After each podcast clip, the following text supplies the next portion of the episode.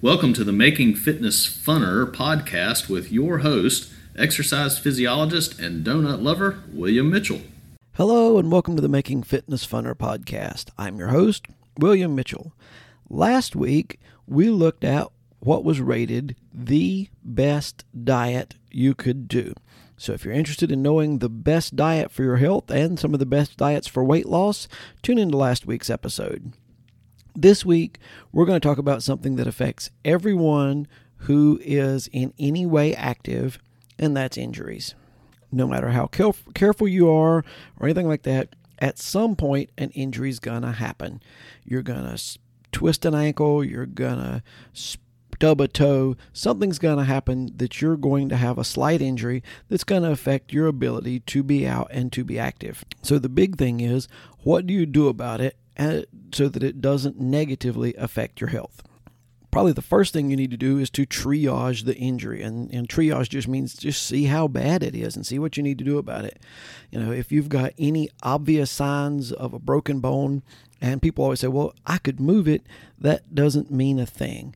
You know, you can move a lot of broken bones if it's very tender to the touch, if there's a lot of redness, there's a lot of swelling, um, there's a bone sticking out through the skin, um, you know, there's a bend in the leg or arm in a place that it shouldn't be. But if there's any obvious signs of a broken bone or you really suspect a broken bone, it's probably best to go in and see a doctor and have a, an x-ray. If there's any any any symptom that it could possibly involve your heart, go see a doctor.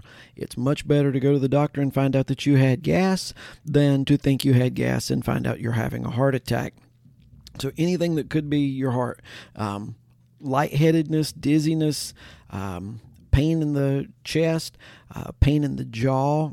For a lot, when I was taking my CPR class, they said a lot of women, the number one sign of a heart attack is a toothache that's aggravated by exercise or activity. So if you have any symptoms that could possibly be your heart, and especially if getting up, moving around, being active makes them worse, go see a doctor. Don't wait on it to get better on its own. If you have a joint that you can't move, you might want to see a doctor. If you can't, if the limb won't support your weight, or like if it's an arm, you can't pick up anything, um, you probably want to go see a doctor. If it just doesn't get better after you've done the typical home remedy treatments, you know, you you've done what you can to treat it, and it just keeps nagging along and it, it doesn't get any better, it's probably time to go see a doctor. So after you've triaged the injury, if it's just something, you know, you drop something on your toe or you stub your toe and you know it's going to get better in a couple of days, it just hurts right now. Um, or you know you your wrist hurts a little bit or you've got a little catch here or something along those lines. And twisted your ankle a little bit but it's obviously not broken. Um, those are some things that you can go ahead and self treat but if it's something that's more obvious than that you probably ought to go see a doctor. Now when it comes to exercising with an injury You've got to listen to what your body is telling you. Everybody says no pain, no gain. And that's not really that good of a thing. They mean the tired muscle kind of pain. If you have stabbing pains or shooting pains, that is absolutely not your friend. And you need to pay attention to where it hurts and what hurts. And if it hurts, don't do it again. And some people want to check and do it a second time just to make sure it hurt the first time. Probably not a good idea. If it hurt, don't do it again.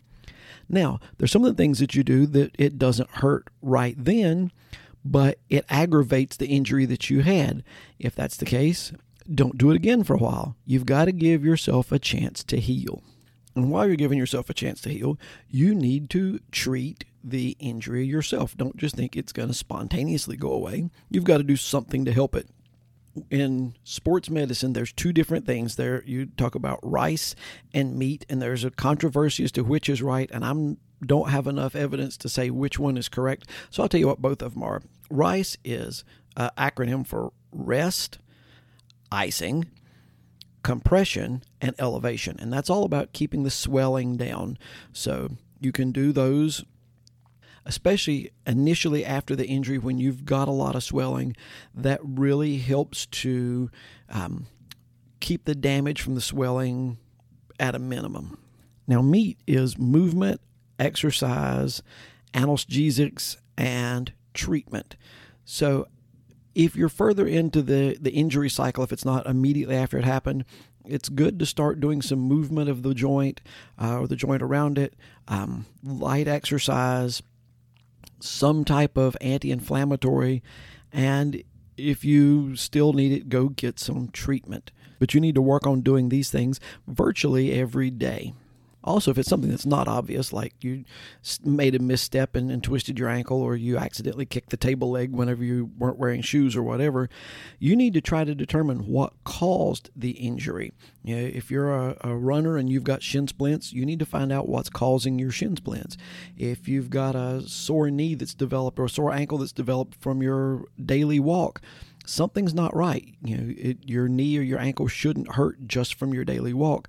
So you need to see if you can figure out what happened there. Sometimes it's as simple as needing a new pair of shoes. Sometimes you need to see a professional and get some ideas on foam rolling and stretching because you have some muscle imbalances. So, whatever it is, you need to f- try to figure out what it is and correct it. Otherwise, it's just going to keep coming back. But what do you do about your physical activity level? You've finally gotten yourself to the point that you're exercising most days a week, you're getting out there, you're going for a nice brisk walk, or maybe you're a runner, or maybe you're a bike rider, or maybe you're whatever, you do an exercise class, and now you've got this injury and you can't do that. What do you do about your physical health? First thing you need to do is you need to make sure that you adjust your eating.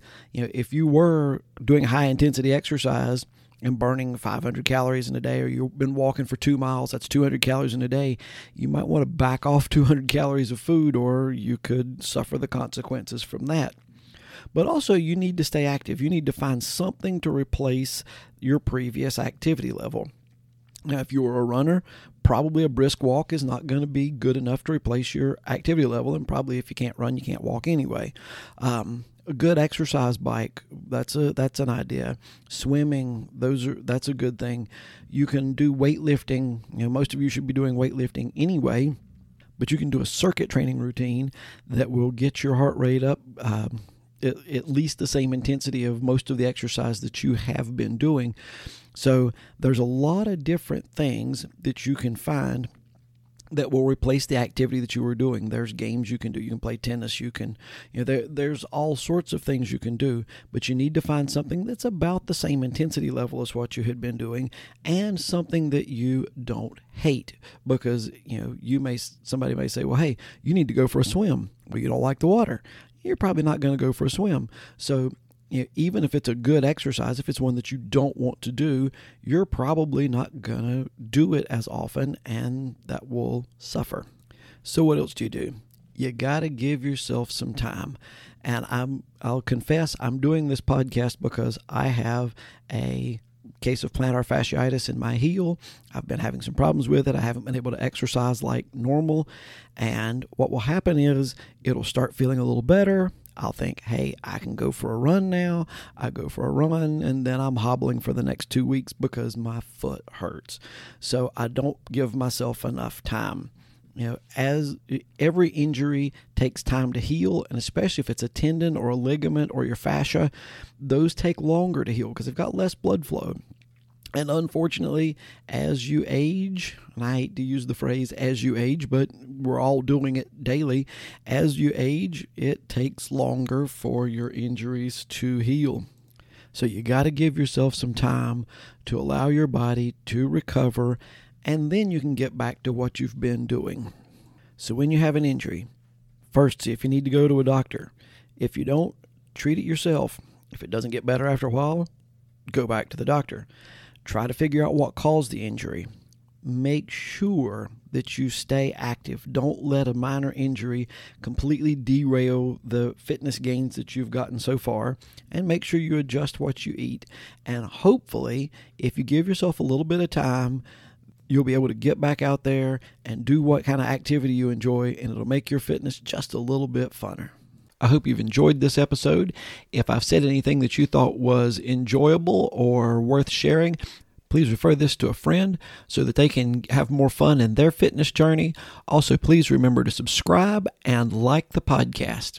As always, I'd like to thank One Accord for the bumper music and Paul Sink for the great intro work.